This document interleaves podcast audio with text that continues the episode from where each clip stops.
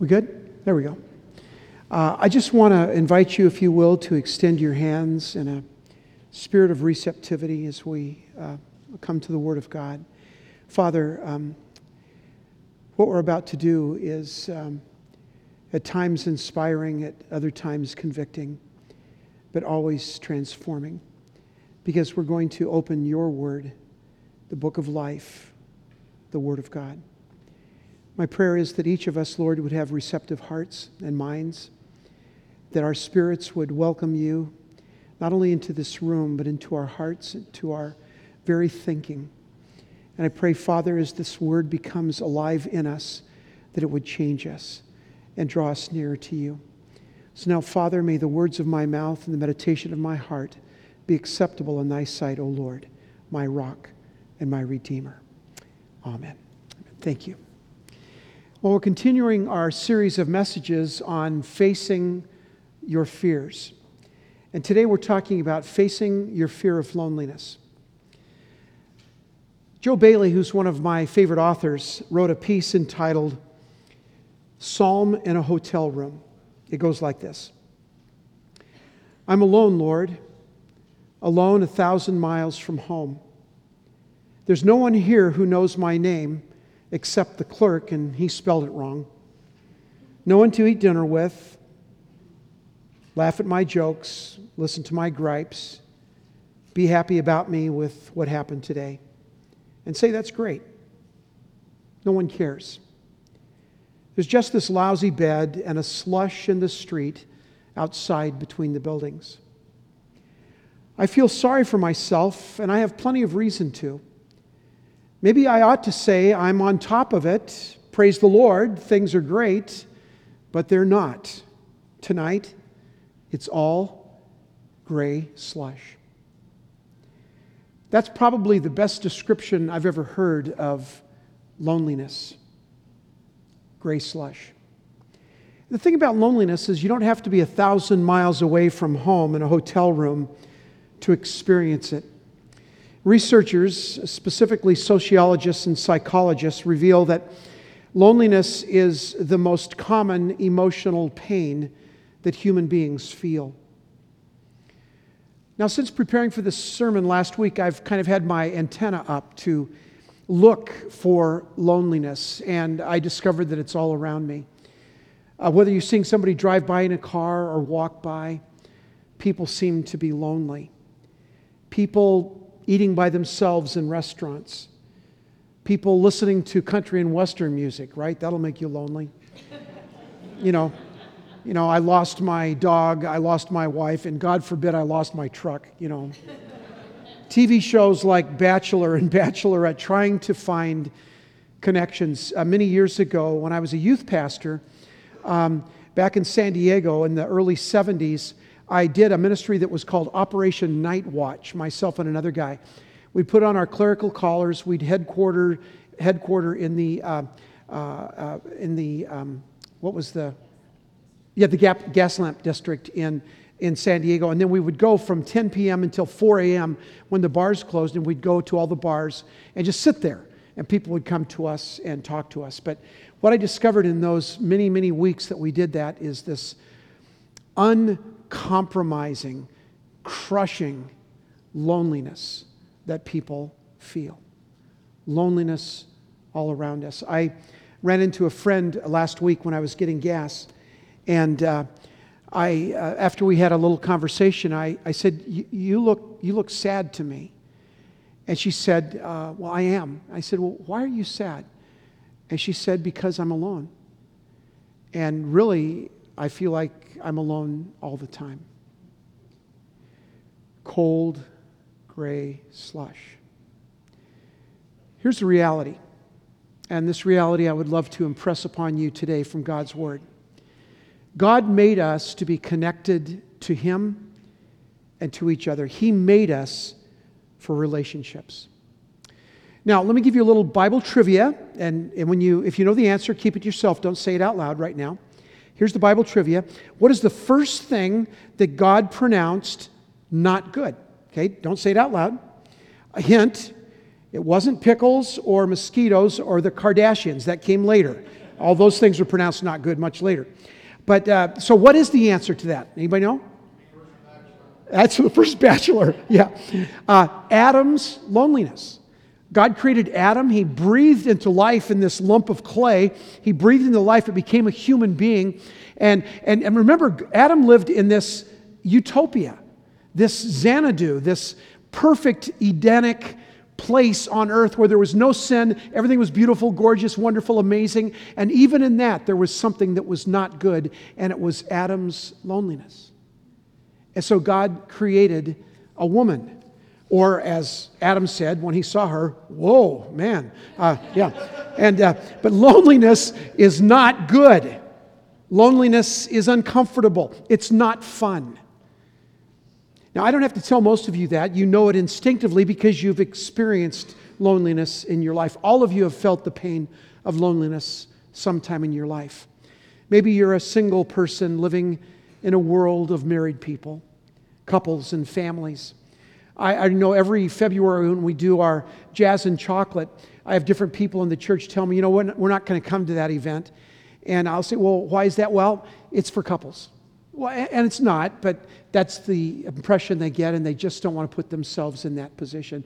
Or when I do a series of messages on marriage, which is at least once a year, I have other I have single people tell me, you know what, this isn't for me. But I say, but it's about relationships. Say, yeah, but we always feel lonely when we talk about marriage and families. Maybe you're lonely because you've moved to a new area. Maybe you're lonely because of a recent divorce or loss of a loved one. Maybe loneliness is a result of a lack of intimacy. Maybe you are married. Maybe you do have children, but even in that context, even in that family, you feel a sense of being alone. Maybe you're lonely because you feel far, far away from God. One of the great Psalms, uh, Psalm 75, uh, the psalmist says this He says, The Lord is near. Isn't that beautiful? The Lord is near. But no matter how much you as a Christ follower might believe that, might even think that, might even hear that, you say to yourself in your very honest moments, I just don't feel it. I don't feel like the Lord is near. I feel like He's a million miles away. Loneliness is being disconnected from God and people. Today, we're going to face the fear of loneliness. We're going to learn that we can reduce that pain of loneliness. We can't completely eliminate it. Loneliness, part of it, is a function of being on this blue rock, this kingdom of man, this broken world. So that's part of it. But for the most part, as Christ followers, we can learn that the pain of loneliness does not have to be our constant companion. And I want to do that by looking at three resources that God has given us in His Word. Three resources that God has given us to face loneliness. And the first resource is this God has given us His presence to live in. God has given us His presence to live in. God wants you to know that loneliness is optional. And one of the things God has given us to remedy loneliness is His very real presence in the person of the Holy Spirit. The Holy Spirit is God's presence within me. The Bible says that when we open our lives to Jesus Christ and invite Him to forgive our sins and to be our leader, that God's Spirit moves in and becomes a permanent resident in our lives. For those of you that this sounds like brand new information to you, or you've never heard about this idea that you can literally have Jesus Christ live in your heart, I'll tell you a little bit more about that at the close of the service and how you can actually experience that reality. So many times you look in the Old Testament, and in the Old Testament, it's like people are always looking for God. Like, where did he go? And in, in, in, the Garden of Eden, Adam and Eve said, Adam, Adam and Eve said, Where, Where's God? Okay, where is he? And they're always looking for Moses, looking for God, found him in a burning bush. Later, Moses, when he brought the children of Israel out of Egypt, uh, they looked for God in uh, a pillar of fire at night and a cloud by day. They're always looking for God somewhere out there. It's kind of this exterior presence but the New Testament because Jesus Christ, when He died for our sins on the cross, when He shed His blood that we might have life and have redemption, when we experienced that, all of a sudden everything became different. Instead of God being up there and around us, God is now in us. Christ in us, the hope of glory. Christ's presence within us. It's not just beside us or above us, but Christ within us. Listen to these two verses in uh, the scriptures. 1 Corinthians 6:19 both of these by the way are in your sermon notes. They're on the screen. And I always want to encourage you if you have your Bibles your smartphones your iPads to look at those and read the scripture along with us. But this is 1 Corinthians 6:9 Do you not know that your body is the temple of the Holy Spirit? That's a weird phrase right? Your body our bodies are the temple of the Holy Spirit. It's where the Holy Spirit dwells. And then he goes on and says who is in you? Whom you have received from God don't you know that it's the Holy Spirit is in you and you have received from God 1 Corinthians 6:19 and then Jesus is speaking in John chapter 14 listen to what Jesus says. And he says I will ask the Father and he will give you another counselor to be with you forever. Now Jesus was about ready to leave the planet right? He was going to go up and be with his father after the resurrection the ascension took place. But he said don't worry about it I'm going to leave my presence with you in the presence of the Holy Spirit, the Comforter, the Paraclete, the one who will always be with you, the one who will always have your back. The Holy Spirit will be with you, not around you or not above you, but in you. So we go on, he says, The Spirit of truth. I will give you another counselor to be with you forever, the Spirit of truth. The world cannot accept him because it neither sees him or knows him. But you, Christ followers, you know him, for he lives with you and will be in you. I will not leave you alone. John chapter 14, verses 16 to 18. Isn't that beautiful? He lives with you, he will be in within you.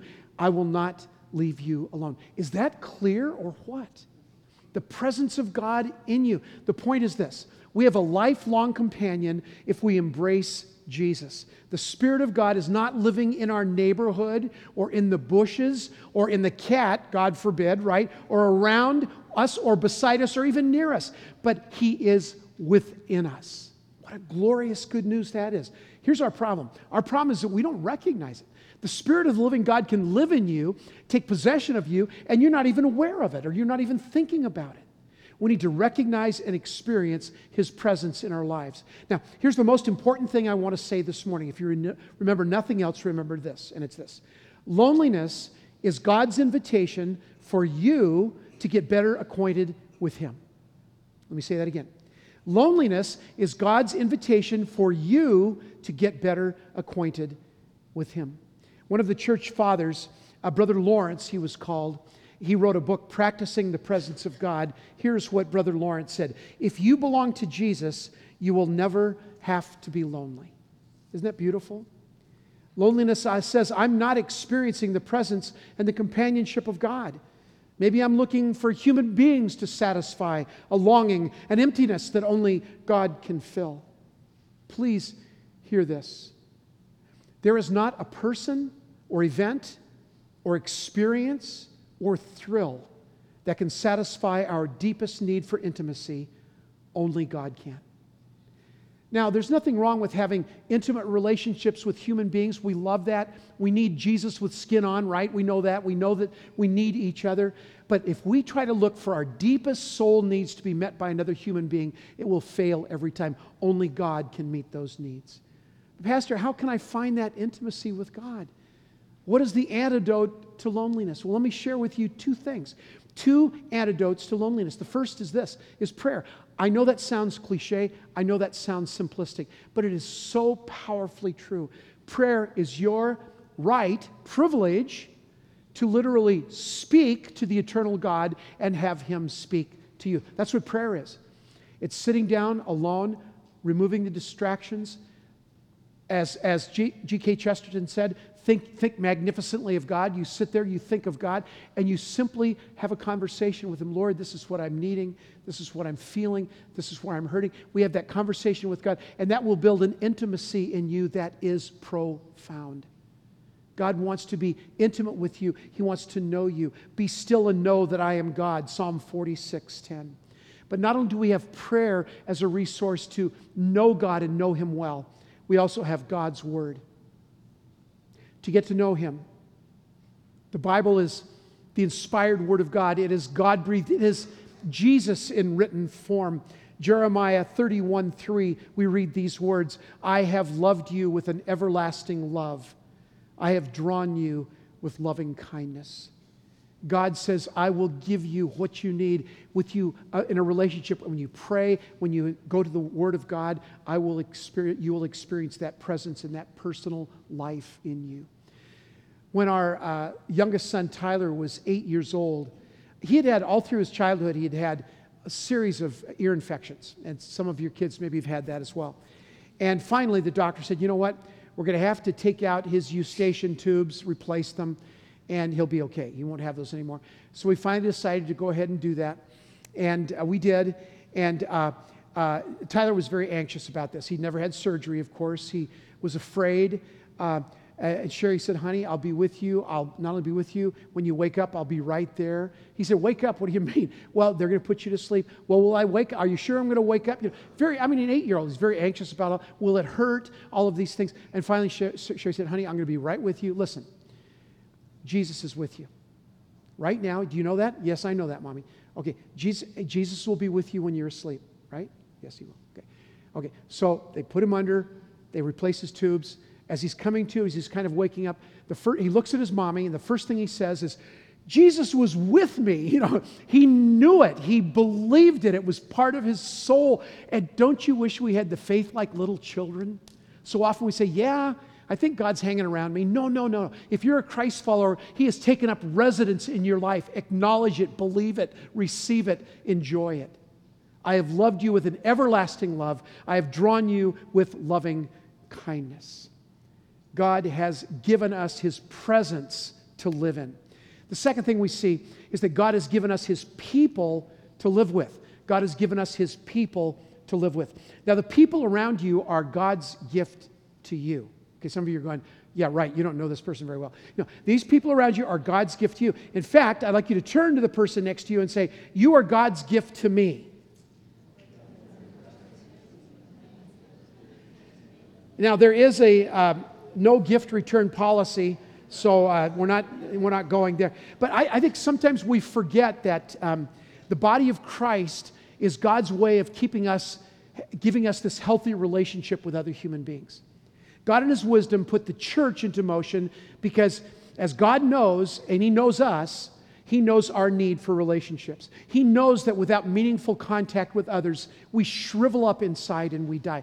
We need other people. Or else, either that or we create a fictional friend like, you know, Wilson in the Castaway. You know, we'll have some imaginary friend. We need each other. Now, I'm all for progress. I am. I have seen a lot of things in my years on this planet. And one of the things we have seen remarkably change in the last 10 years is technology. In 1966, when I was a freshman in college, I took a computer class called Fortran 4. And I said to my, I said to my instructor, this will never work. This is ridiculous. You know, all these huge computers, you put in a punch card, you put it in, and it spits out. So this will never work. Well, we come to 2014, and you have your iPhones, and you have your smartphones, and you have your iPads, you have your computers. We have instant messaging, we have text messaging, we have actually, you can call somebody on a phone and talk to them. Uh, we have uh, FaceTime, we have Facebook, we have Twitter, uh, we have all of this stuff. And you know what? That's all great. But another, you could go for days and never have to talk to another human being, right, with all of this technology.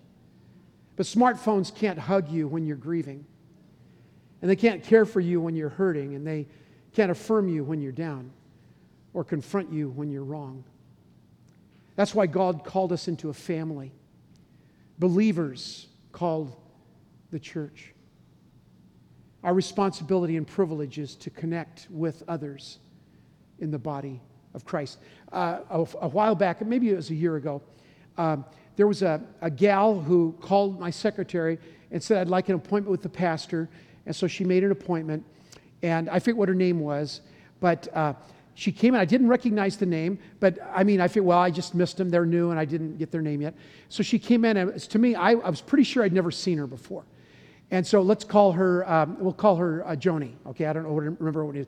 So Joni comes in and, uh, and says, Hi, Pastor Dwayne. She gives me a hug And, uh, and I'm always up for hugs, so that's good. And uh, we sit down in my office, and I say, Joni, I'm sorry, but I don't remember meeting you. Oh, we, we've never met, but I've been going to your church for about a year. I said, Really? And I've never seen you? Oh, she said, No, I've never been inside the building, but I've been going to your church for a year. I listen to every sermon online and I make comments, you know, all that. And here was a person who I'd never met, who'd never met any of you, and she felt like she was part of the body of Christ. You know what? God bless her. And, and, and I tried to minister to her. But you know what? It's not the same. It's not the same. We need each other. We need each other. When we first um, came to uh, uh, Chandler in 2000, I had just come off of those three years of healing after my gambling addiction. I was still pretty raw and I still needed some accountability. So I found another pastor by the name of Rich and another, uh, a, a seminary professor by the name of Steve Tracy, who wrote the material Mending the Soul. And the three of us were in a discipleship and accountability group for several years. And we needed that. We needed each other. We need face to face time. We need somebody to say, you know what? Are you treating your wife the right way? Are you staying away from casinos? Are you staying away from pornography? We were had that kind of honest relationship with each other. We needed that kind of accountability. We need people. In our marriage, Sherry and I have been married for 44 years. We love each other, but there are times that she is so annoying. I mean, there are times that I am so annoying to her that you know you can't hardly believe it. And uh, but so we need to constantly work on our relationship. It, it, in a vacuum, if you just don't do anything, it, it, decreases. It's kind of like the second law of thermodynamics. It becomes less and less organized and less and less good unless you pay attention to it. And so last summer, we went on our first vision retreat for our marriage. We have a vision for our marriage. We know why God put us together. We know what God wants us for. And it's just made all the difference in the world in the way that we treat each other, the way that we love each other. We pay attention to our relationships. We do with each other, with our children, our grandchildren. We do that with you. We pay attention to our relationships. That's what God intended for us to experience. So take the initiative. Join a small group. We have, right now, we have Bible studies going on in the other rooms. First service, we have Bible studies, youth group going on in all the rooms. Children's ministry is going on over here right now. Uh, we have uh, several, dozen, at least a dozen small groups all over the East Valley uh, during the week you can go to a grow group or a small group. These are ways to get you connected to the body of Christ.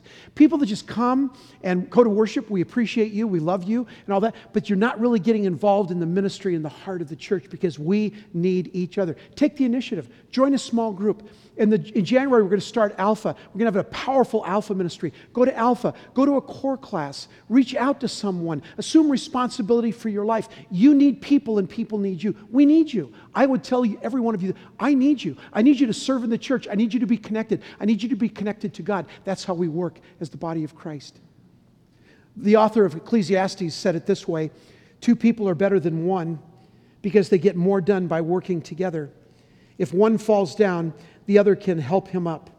But it is bad for the person who is alone and falls because no one is, is there to help. So I want to challenge you to take the next step in becoming a part of the body of Christ. Decide right now that Sunday involvement is not going to be enough for you. We need each other. On uh, Sunday, December 7th, we're receiving new members. We have a, a, large membership class. I think there's somewhere between 16 and 20 new members. And they'll stand up here before you and say, hey, we're committed to Christ. We're committed to this church. We are committed. We are all in. And I love that when people say, you know what, I'm not just going to sit back and just kind of be a, uh, an observer, I'm going to be a participant. I'm going to be a member of the body of Christ because God has created you to be in relationships. And you can find amazing people in the body of Christ. We need to say constantly to ourselves and to each other, I need to connect with others in a meaningful and relational way. Small groups, teams, we need you, God needs you. Uh, God has given us his people to live with. And finally, God has given us his purpose to live for. God has given us his purpose to live for. I mean, if you really want to deal with your loneliness, we've got to do something about it. We've got to devote ourselves to the cause of Christ, to invest ourselves in the ministry of the church, and invest our lives in people who are lost and far from God. We need to do what God has purposed us to do. We need to do what God has put us on this planet to do. He's, he's made all of us ambassadors to carry the good news of God's reconciling love to the world and to share that with people who have not yet heard the good news. We have a purpose. You say, well, Pastor, if I knew my purpose, I would do it. You know what? You already know your purpose. I mean, you can't hang around our church long enough without hearing what your purpose is. In fact, there's five purposes we've talked about. One purpose is what we've already done today worship, because you were designed to love God, fellowship, because you were designed to love others, discipleship, because you were designed to grow in your faith ministry because you were designed to serve with your hands and with your feet, and mission because you were designed to share the good news of Christ's love with others. If you're following God's purpose, you don't have time to be lonely. You'll be exhausted just trying to do God's purpose, right? We need God's purpose to be forefront in our lives. So, let me give you a formula for loneliness. And if this rings a bell, there's something you can do about that because loneliness is optional. Here's the formula for loneliness live for yourself, okay? First and foremost, live for yourself. Reduce life down to going to work, eating, watching TV, and going to bed, and then somehow try to have fun on the weekends.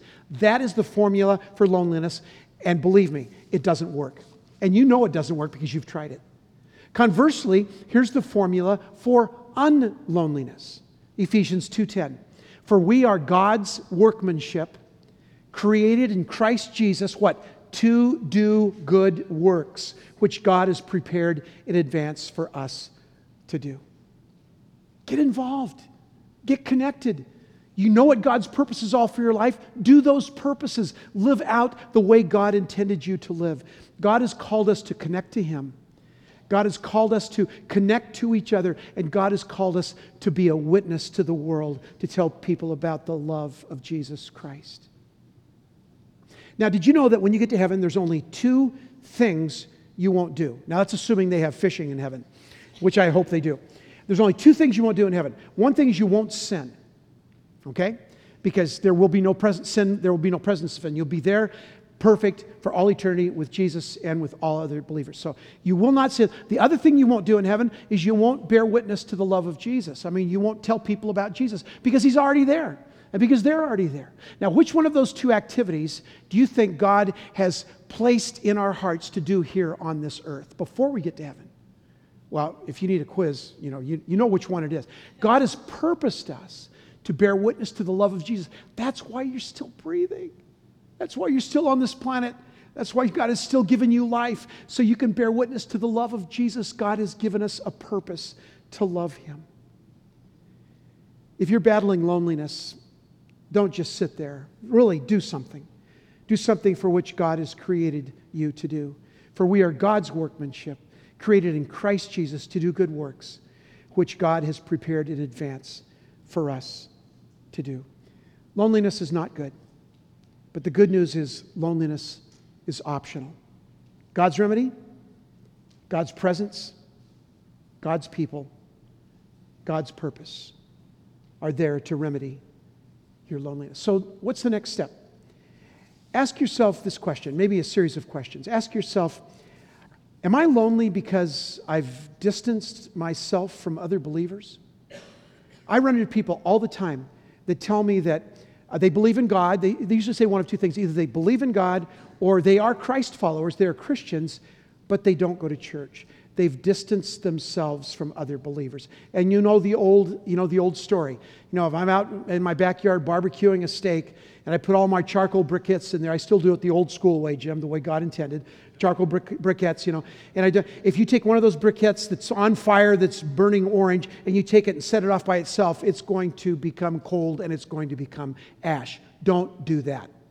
You separate yourself from the body of Christ, you will become cold. So, have I distanced myself from other believers? What are you going to do about that? Are maybe another question Have you stayed on the sidelines too long? Well, I go to church and I love the church, but I just don't really get involved. Well, what need can you meet? God has given you a purpose. What need can you meet? What person can you share the good news with? Or maybe the final question is this Have I distanced myself from God? Or maybe you ask this question You know, Pastor Dwayne, all this stuff sounds really intriguing to me, but I, I just don't know if I've experienced what you're talking about. I don't know if I've experienced Christ in my life. At this point, I would ask those of you who are believers to pray with me. And I want to just talk to those of you for a moment who maybe this is brand new information, or maybe you've never pulled the trigger on your faith. Maybe you've never said yes to Jesus. You know about Jesus, you know about God, but you've never said yes. I want you to be my Lord and my Savior. I want you to dwell in me. God never intended you to be lonely or isolated from others. Just the opposite is true. God invites you to discover the end of all loneliness in a personal relationship with God through Jesus Christ. When you receive Him as your personal Savior and Lord, you become part of God's family and you become part of believers all over the world. He calls you into a community of Christ followers. God offers His, offers his all encompassing love to all who know Him as personal Lord and Savior. Again, Jeremiah 31 3. I have loved you with an everlasting love. I have drawn you with loving kindness. Imagine for a moment what it means to be a personal friend of God. Would you bow your heads with me and close your eyes? And as you do, I would just like you to think of that question for a moment. Imagine what it would be like to be a personal friend of God, that you would know God personally. Well, here's the good news today on this message about loneliness you can know God personally. He is as close as a prayer away. The Bible says that God cannot lie, and that when He says, If you trust in me, I will come into your life and I will transform you, He will do that. So now, now I'm just talking to those of you who maybe have never made that personal commitment to Jesus, or maybe you've never understood it completely, and you say, You know, Pastor Dwayne, I do feel the Lord really doing something in my heart. I'm not quite sure what it is, but I'm willing to take that step of faith and pray that prayer of faith. So I would just invite you to pray with me a very simple prayer, not out loud, but in the quietness of your own heart, something like this Dear Lord Jesus, I need you. my life is broken, and I feel lonely, and there are times that I feel afraid. And this morning, I desire, by faith, to invite God through His Son, Jesus Christ, into my heart, into my life to forgive my sins, to redeem me, and to give me life everlasting. And so, by faith, I pray that Jesus Christ would come into my heart as my personal Lord and Savior. And I thank you, Lord, for your love. With your eyes still closed and your heads bowed, I would just like to ask those of you who prayed that prayer this morning, I would like to know that so that I can pray for you. So, believers are praying. If you prayed that prayer this morning, I'm going to ask you just to raise your hand. And as you raise your hand, just look up at me. No one else is looking around so that I can pray for you. Would you please raise your hand? Yes, God bless you. And back there, thank you. God bless you. Over here. Oh, Father, how thankful we are for these who have said yes to you. Lord, the Bible says that when one person says yes to God, when one person receives Christ as Lord, that all of the angels in heaven rejoice and sing. And Father, we heard those, those that rejoice, that rejoicing, the singing of angels. Uh, just now, Lord, as these people said yes to you, Father, we thank you and we praise you and we bless your name. Now, Lord, uh, for those of us who have experienced loneliness, we pray that you would not only come into our lives, but Help us to understand that Christ is alive within us. His presence is very much alive within us. May we embrace that and live for Him in all that we say and all that we do. For we ask these things in the precious name of Jesus. Amen. We'd like to invite uh, you now to participate in the giving of our tithes and offerings. If you're a new person in our church today, we don't want your money. Uh, we're just glad that you're here. We ask everyone else to give generously and sacrificially to the work of Hope Covenant Church.